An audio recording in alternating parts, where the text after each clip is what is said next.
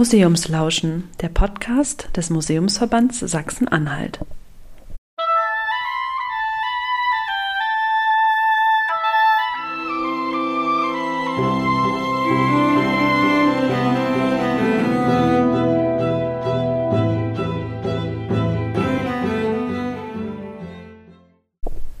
Wir begleiten besondere Gäste bei ihrem Museumsspaziergang.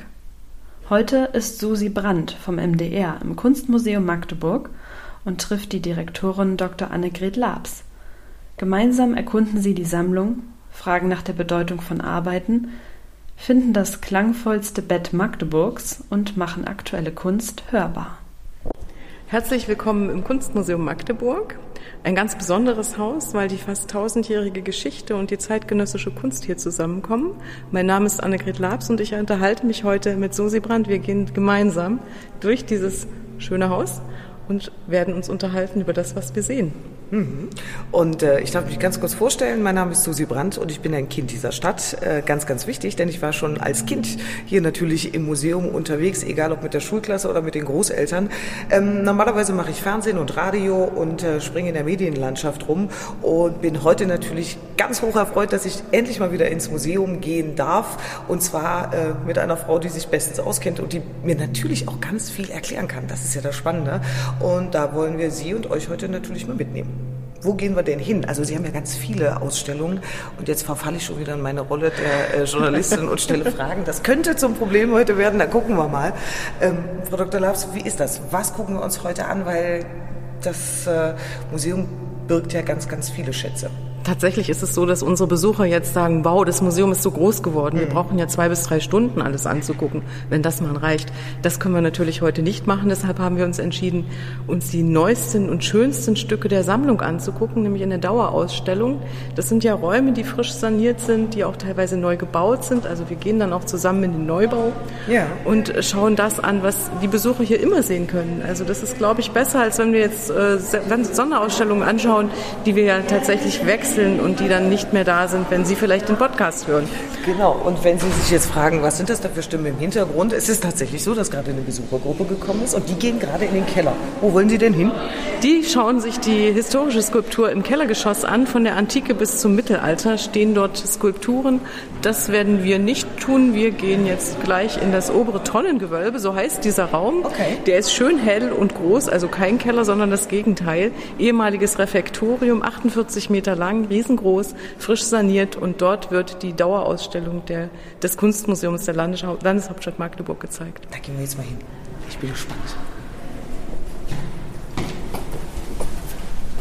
Also ich sehe schon, es ist wirklich groß und hell und freundlich, aber so ein schönes Licht, wo man sich wohlfühlt. Und ich finde, die Exponate, die man jetzt hier sieht, Sie können es wahrscheinlich besser zusammenfassen. Wie viel sind das insgesamt? So wow, vielleicht 40, ja, 45? Ja, würde ich auch sagen. Also ich habe es noch nicht durchgezählt, weil tatsächlich haben wir die Sammlung ja erst im September neu eingerichtet, nachdem der Raum fertig war, saniert war.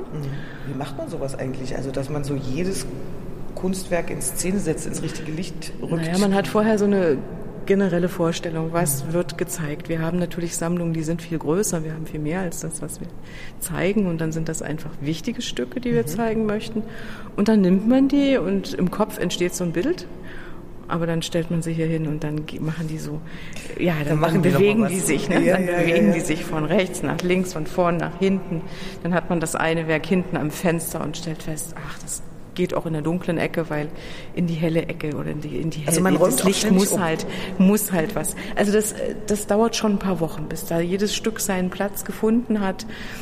Da wird natürlich auch diskutiert, das mache ich ja nicht allein, das mache ich mit dem Sammlungskurator zusammen, und dann ist da noch ein Praktikant und noch eine Volontärin, und die dürfen dann alle noch mal mitgucken, und dann kommt noch eine Idee, du sag mal, wir haben doch noch, und dann können wir doch vielleicht das noch aus dem Depot holen, das würde doch gut passen. Also das ist sozusagen ein Gespräch, in dem das entsteht. Ja, und ich stelle mir das so ein bisschen vor wie eine neue Wohnung einrichten, da räumt man ja auch das Sofa nochmal in die Ecke und nochmal in die Ecke und guckt doch mal, ob es da richtig steht. Mich interessiert, also wenn man hier reinkommt, dann sehe ich gleich so ein Häuschen. Ich nenne es mal ein Haus. wenn ich jetzt böse wäre, würde ich sagen, es sieht ein bisschen aus wie ein abgewracktes Hundertwasserhaus. Das ist es aber bestimmt. Oh Gott, jetzt das Kunstverständnis. Nein, ich sehe ein Haus, was sehr viele Räume birgt. Da ist die Fassade abgeplatzt und ich kann bis reinschauen. Und es wirkt alles verfallen, aber es wirkt auf mich auch einladend, anziehend, genau. Man möchte es auseinandernehmen, oder? Ja, man möchte es zusammenstecken. Wenn Sie genau hinschauen, es ist ja aus Pappe, es ist alles Pappmaché, bemalt und ganz klein zusammengestellt und man kann es tatsächlich auseinandernehmen. Also Sie können das Dach abnehmen, wie bei einer Puppenstube. Okay. Und die einzelnen Häuser und dann in die Räume gehen und die auch noch auseinandernehmen, diese Treppen darunter nehmen etc. Also es ist tatsächlich wie ein Bastelsatz und wenn man im Museum ist, kann man sich über den Audioguide einen Film anschauen, wie der Künstler selbst dieses Haus auseinander nimmt und wieder zusammensteckt. Das hat einmal eine Volontärin von uns mal gemacht und das hat jemand gefilmt. Mhm. Und aber grundsätzlich darf man das natürlich nicht. Als Besucher sollte man das nicht anfassen, ganz genau. Deswegen da wird die Aufsicht schreien, wenn sie da mit den Fingern dran gehen. Es ist ja aber auch so sehr interessant, wenn man es anschaut. Und von wem ist das? Das ist von Thomas Firnich. Das ist ein Künstler, der in Braunschweig an der Hochschule lehrt. Das ist schon eine ganze Weile bei uns. Das ist von 2001 und er hat sein Haus, was er auf Mallorca hat, nachgebaut. Also Kalle Pastor heißt es. Und das ist tatsächlich so eine verwunschene alte Villa, die er für wenig Geld damals gekauft hat. Und die bringt er in dieses Pappmaché. Mhm. Daneben hängt jetzt gleich ein Bild mit ganz, ganz vielen Schriften. Ich sehe viele Farben, Alkydharzfarbe, Gelb. Also Sie müssen sich vorstellen, das sind so schwarze, was sind das, Pappenschilder und weiße und... Ja, da stehen Dinge drauf, die ich irgendwie vor ganz, ganz langer Zeit mal irgendwie gelesen habe, zu DDR-Zeiten. Ist das ein Künstler hier aus Magdeburg? Oder? Nein, der kommt aus dem Rheinland. Okay. Und Raphael Reinsberg, der lebt schon länger nicht mehr, ist ein alter Herr gewesen und der ist in den 90er Jahren nach Magdeburg gekommen, auf Besuchsreise. Ne? Er hat eine Freundin hier gehabt und da ist er über das Bahngelände gelaufen, weil es ist ein Künstler, der immer aus gefundenen Dingen Kunstwerke baut. Und auf dem Bahngelände in Magdeburg hat er diese Schilder gesammelt, Getriebe, Öl CC60, Anschrift Farbe Schwarz.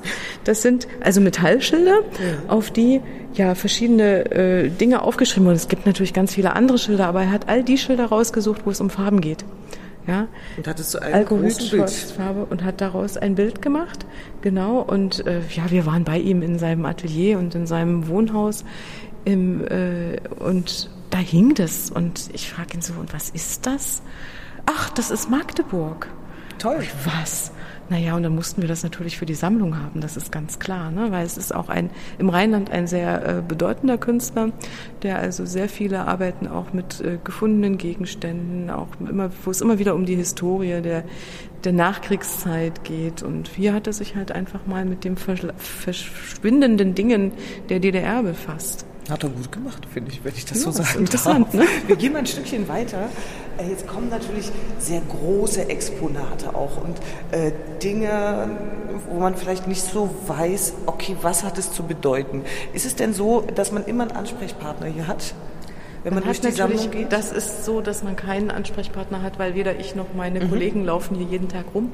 Aber man hat die Möglichkeit, einen Audioguide zu nehmen. Und in dem Audioguide sind Texte, die kann man sich anhören. Und das sollte man auch tun. Ne? Dann hat man den Zugang zu all den Dingen, die vielleicht ein bisschen schwierig sind. Das ist ja in der Gegenwartskunst oft so, was ist das eigentlich? Da ist ein Bild, da ist ein Strich drauf, was ist das? Ja? Also man meint ja immer, alte Kunst kann man gut verstehen. Da ist ein Blumenstrauß, der ist da und das ist wunderbar. Kann ich immer nur sagen, verstehen wir auch nicht, was die Maler damals uns damit sagen wollten, dass da der Schmetterling oben in der Ecke ist oder so. Deshalb ist es immer gut, sich ein bisschen Informationen mitzunehmen. Ja, also dazu rate ich ja auch. Jetzt gehen wir hier lang, diesen Gang, und wir kommen an einem Spiegel vorbei. Da sehen wir uns jetzt auch, Frau Dr. Laabs, jetzt steht da Space drauf, also der Raum. Ja. Wir sind Teil des Raumes, ne? Wir stehen vor diesem Spiegel, der ca. 1,40 Meter mal 1,40 Meter groß ist, im Quadrat, sehen uns selbst und sehen natürlich hinter uns und mit uns die ganzen anderen Kunstwerke in diesem Raum. Mhm. Ja, also es spiegelt sich wir selbst in dem, im Leben, in der Gesellschaft, in der Sammlung. Das kann man ja ganz weit ausführen. Ja. Also das Space, der Himmel, die Weite, in der wir täglich unterwegs sind, Das ist schon sehr weit entstanden. Und wenn man jetzt noch dazu weiß, dass dieses Bild in Magdeburg entstanden ist, dann ist das natürlich noch schöner. Ne? Von Rashid Johnson, ganz genau. Wow. Glaubt uns keiner, weil Rashid Johnson gehört derzeit zu den Topstars der amerikanischen Kunst. Ja, der war noch relativ jung und da haben wir ihn auf einer Messe mit einem ganz kleinen T-Shirt entdeckt, was er gestaltet hat. Und da haben wir gedacht, was ist das denn? Das war so interessant, dass wir ihn eingeladen haben nach Magdeburg und dann hat er hier ein Stipendium gehabt bei uns im Museum und hat hier im Museum Bilder gemalt. Das ist ja praktisch. Ja, also wenn Sie jetzt dieser Spiegel ist da entstanden? Dieser Spiegel ist hier entstanden, ganz genau, hier vor Ort. Den hätten wir ja sonst gar nicht transportieren können. Also Kunst aus den USA nach Magdeburg holen und wieder zurück, das ist immer auch ein ganz großer finanzieller Aufwand. Ja, und das ist hier entstanden und dieses andere Werk auch. Und die Sparkasse hat es dann, also die Stiftung der Sparkasse Magdeburg hat es dann für die Sammlung erworben. Damals konnte man Rashid Johnson noch bezahlen. Das ist heute nicht mehr so. Genau, das wäre ja heute unmöglich eigentlich. Keine Chance mehr. Keine Chance. Also es sind die großen internationalen Museen, die sich inzwischen um ihn reißen. Und hat noch irgendwer persönlichen Kontakt? Also das würde ich jetzt so lustig finden, wenn jetzt hier im Kunstmuseum noch irgendwer arbeitet, der sagt, ja, der Rashid, mit dem telefoniere ich aber die Woche, ist gar kein Ding. Nein, das tun wir nicht mehr. Das nicht. Also was natürlich aber auch damit zu tun hat, dass man gar keinen Anlass hat. Ja, also wir haben die Werke jetzt hier in der Sammlung und wir sehen ihn schon noch auf Messen und auch mal in einer Ausstellung und wir würden sicher auch jederzeit wieder den Kontakt herstellen können. Die Telefonnummern haben wir nicht. Noch. Na, so ist es schon noch. Da geht noch was. Aber es gibt keinen Grund, ne? Also wir haben 3 wundervolle Werke von ihm in der Sammlung und warum soll man nun, würde man nicht tun. Keine Frage. Ne? Aber ich stelle mir das so lustig vor. Mensch, Rashid, wie geht's dir denn so? Auch ganz gut. Also wenn man sich das so vorstellt, dass der eben hier mal war, als er noch ganz klein war und jetzt ist er so groß und berühmt. Ja. Ich meine, da haben wir ja mehrere in Sachsen-Anhalt. Wir haben hier ja auch so ein Werk eines ganz großen Berühmten, auf das wir richtig stolz sind. Jetzt müssen wir mal kurz sagen, was das sind. Also es sind blaue und schwarze Mäntel. Herrenmäntel, die kreuz und quer über eine Leinwand oder... Eine große Metallplatte. Also das ist tatsächlich eine sehr schwere Metallplatte, 2 Meter mal 1,80. Und da sind diese Herrenmäntel zum Reißen gespannt. Ne? Ja. Also mit Strick zusammengebunden, sodass sich Formen und Möglichkeiten ergeben, die wir sehr interessant finden. Ja, die Mäntel fallen in verschiedenen Kaskaden von Falten über das Bild. Ja, was ist das, ne? Ist das, fragt man sich. Woher wussten Sie, wie rum Sie es aufhängen müssen? Na, das mit dem wie rum ist ganz klar, weil auch hier ist der Künstler Janis Kunellis hier gewesen. Okay, das ist natürlich sehr praktisch. Das ist natürlich sehr praktisch, weil Janis Kunellis ist ein wichtiger Künstler aus Italien, lebt leider inzwischen auch nicht mehr, der gehört zur Arte Povera. Und die Arte Povera, das ist die Bewegung der Kunst, nehmen wir heute so selbstverständlich hin. Ich habe das vorhin gesagt, aus gefundenen Alltagsmaterialien Kunst machen. Das waren tatsächlich die ersten, die in den 60er Jahren damit angefangen haben. Ja, wir kennen in Deutschland Beuys, aber viel wichtiger ist eigentlich die Arte Povera, weil die die Kunst ins Leben bringen wollten. Also weg von dem hehren Bild, was da irgendwo im Atelier entsteht, zu dem man eine ikonografische Anleitung braucht, um es zu begreifen. Nein, sie nehmen den Alltagskram, der sie umgibt, und bauen daraus die neuen Kunstwerke. Und Janis Kunellis ist da tatsächlich einer der ganz wichtigen, der in Turin gearbeitet hat und in Rom. Und wir haben tatsächlich eine Ausstellung mit ihm gemacht. Und wenn wir jetzt speziell mal auf das Bild gehen, gut, was da jeder hineininterpretiert, ist ja immer, das ist ja das Spannende an Kunst, da hat ja vielleicht jeder einen anderen Zugang. Wo liegt der bei Ihnen? Also bei mir liegt er natürlich dort, wo ich ganz genau weiß, was der Künstler mir zu diesem Bild erzählt hat. Das ist entstanden 2012. Okay. Und wir haben gemeinsam davor gestanden, hätten eine ganze Serie davon gemacht. Das sind 24 Stück gewesen. Und die Mäntel zum Zerreißen gespannt, über die Leinwand gezogen, über das Blech gezogen, in einer Art und Weise. 2012 war der Griechenland Crash. Ja. So, diese Finanzsituation. Und wenn man dann weiß, Janis Kunellis ist Grieche und er steht vor diesem Bild und sagt, es zerreißt mich. Europa wird zerrissen durch die Situation in Griechenland. Ich bin ein Europäer. Ich bin ein europäisches Kind. Ich habe an diese Friedensmission, ich habe an diese Vorstellung geglaubt, dass wir mit der europäischen Dimension etwas bewirken können. Und dann war, wenn wir uns rückerinnern, 2012 dieses große Problem des Auseinanderfallens Europas beginnt.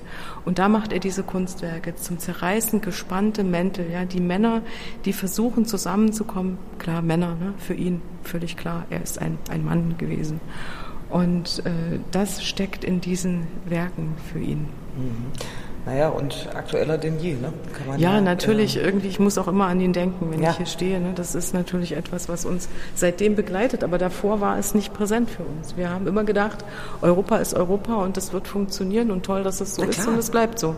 Hat ja jeder von uns so gedacht. Ne? Genau. Also man hat sich auch auf irgendeine Art sicher gefühlt. Mhm. Und jetzt ist alles nicht mehr so, wie es war.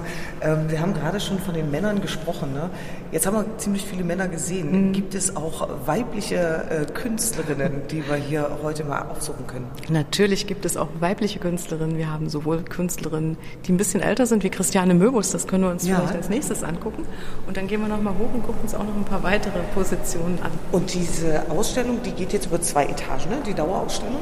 Ja, genau. Also wir haben hier das alte Gemäuer des 12. Jahrhunderts, in dem wir den einen Teil zeigen. Und dann haben wir natürlich den Neubau über diesen das, wo wir jetzt gleich noch hingehen. Aber hier lassen Sie uns mal stoppen. Hier ist die Arbeit von Christiane Möbus. Okay, ja, die Zeit der Selbstgespräche. Wir sehen eine Kugel und eine große Metallplatte auch. Genau, eine Metallplatte. Die hat einen Durchmesser. Genau. Und der Durchmesser ist die Weite meiner Arme. Also Arme ausgestreckt, ist das der Durchmesser der Platte. So. Ich probiere es mal aus. Ja, ungefähr. Also Christiane ist ungefähr so groß wie Sie. Ja, passt, funktioniert. Ja, es funktioniert. Ah, okay. Ja, und die Kugel ist natürlich dazu da, diese Platte zu halten. Sie liegt unter der Platte. Aber wir haben Aussparung. Sie haben die Aussparung. Ja, vielleicht gehört die Kugel da rein. Ne? Ist das der Kopf? Ja. Ja, man kann das interpretieren. Die Kugel als Kopf, als Zentrum des Ganzen. Die Zeit der Selbstgespräche, das ist natürlich auch schon etwas nach innen gekehrt. Ja? Mhm. Ich denke darüber nach, wer ich eigentlich bin und warum. Und was passiert mit mir? Also es ist eine sehr auf den Körper bezogene Arbeit, was man erstmal gar nicht denken würde, ne? Wenn man das Metall sieht und die Marmorkugel, das ist ja vielleicht erstmal sehr, sehr abstoßende Materialien, aber es ist schon etwas zum Nachdenken. Ja gut, es sollte immer zum Nachdenken anregen, ja. Dafür ist in diesem Fall auf alle Fälle aber sehr einfühlsam, ja. Und man braucht auf jeden Fall Zeit. Also das kann ich Ihnen jetzt schon sagen. Hier sind so viele Kunstwerke, dass man denkt, oh Gott, also 2,5 Stunden nie im Leben. Voll absurd. Ja, 2,5 Stunden schnell für die, die es, ja. Das ist tatsächlich ein großes Problem, dass bei der zeitgenössischen Kunst die Leute nicht anhalten. Ja? Durchschlendern ist hier nicht. Es wird natürlich dann interessant, wenn man sich die Zeit nimmt, ja, die Stücke wirklich genau anzugucken, einzutauchen und zu überlegen, was ist denn das? Mhm. Oder auch Sie haben jetzt mit Absicht keine Bänke hier aufgestellt. Woran liegt das? Ich frage nur, ich habe keine Ahnung. Es ist ein Bild, was wir hier haben. Wenn Sie in den Raum schauen, da fügt sich natürlich das eine zum anderen. Mhm. Jetzt stellen Sie sich so eine olle Bank dazwischen vor. Okay, Diskussion beendet, merke ich schon. Jetzt gehen wir mal hoch.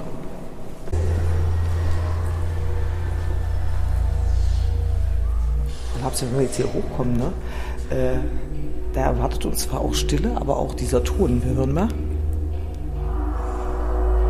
Was ist das? Das ist ein Bett. Ein Klangbett. Ein Klangbett. Ah, der Ort, Kathy Matthew ist die Künstlerin. Und es geht darum, Sie können sich da hinlegen. Oder wir können uns da hinlegen. Verbringen Sie hier Ihre Mittagspause. Also jetzt zieht man die Schuhe aus. Ja, bitte Schuhe ausziehen. Ja. Ich mache das jetzt nicht. Ich kenne das, genau. Ich nehme mal das Mikrofon mit. Oh, es wird auch lauter. So. Also Sie müssen sich vorstellen, es ist wirklich wie so ein Bett. Oh, es ist vor allen Dingen total bequem. Es ist weich und vor allen Dingen vibriert es. Also diese, ja, die Matratze. Die Wände sind so ein bisschen aufgestellt von diesem Bett. Sie liegen ein bisschen tiefer. Und dann geht dieser Ton auch in den Körper über. Ich bräuchte genau 10 Minuten und würde schlafen, Frau Laabs. Das ist total angenehm. Deshalb gehe ich hier zu meinen Mittagspausen nicht hin, dann würde ich nämlich nicht wieder rauskommen. Nee. Also was würden die Besucher denken? Ja, die Museumsdirektorin hat nichts zu tun, die liegt den ganzen Tag im Bett. Die liegt immer rum. Also das ist wirklich toll, wie das vibriert. Ja. So ein bisschen wie bei so einer Klangschalenmassage. Da ist das ja auch so schön, dass es so nachhalt. Ja, wir können es aber nicht steuern. Ne? Also das hat sie so eingerichtet, dass das ganz... nicht steuerbar ist. Wiederholt sich das irgendwann? Das ist so ein Algorithmus, den sie programmiert hat. Sie programmiert ja auch und das wird sich irgendwie wiederholen. Aber ich kann nicht sagen, kommen Sie um 12, dann ist der und der Ton oder um 23 Uhr ist das. Aber das ist ja auch das Schöne, das Überraschende. Ja, es kann auch jemand kommen und sagen, oh, jetzt hat es irgendwie gar nicht vibriert. Ich war gerade zum falschen Zeitpunkt da. So, wir krabbeln wieder aus der Kiste raus und gehen nochmal rüber. Da wollten wir ja noch hin.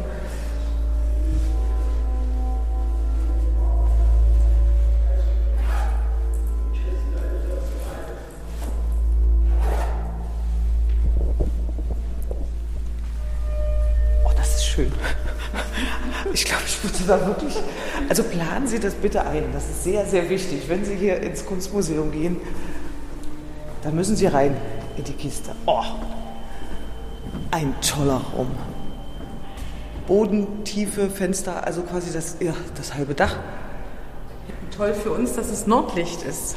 Das ist natürlich für Museen ganz was Besonderes. Also Nordlicht zu haben, heißt viel Licht auf die Kunst geben zu können. Ja, und keine Angst haben zu müssen, dass die Kunst darunter leidet. Dass sie verbrennt. Naja, dass die UV-Strahlen sind das Schädliche. Ne? Und dadurch haben wir hier natürlich dieses wunderschöne helle Licht.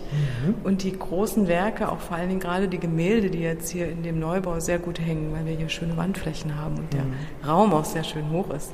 Und Frau Laabs, wenn Sie mich jetzt fragen würden, und Sie kennen diesen Raum nicht, Sie werden es ähnlich empfinden wie ich, also ich meine jetzt die Zuhörer, man sieht sofort, denke ich, wer hier weiblich aktiv war. Also es ist die Farbe, wo ich denke, bei der Farbe, könnten weibliche Künstlerinnen sein, die ich da jetzt so sehe. Ist jetzt vielleicht Zufall, dass es so ist. Ist geraten vielleicht. Es ist aber auch Zufall, würde ich sagen. Es gibt schon auch männliche Künstler, die mit sehr viel Farbe um sich schmeißen. Aber dieses Bild hier, was Sie meinen, ist tatsächlich von einer Künstlerin, Alicia Paz. Also es sieht toll aus. Also man fühlt sich so ein bisschen wie im Dschungel.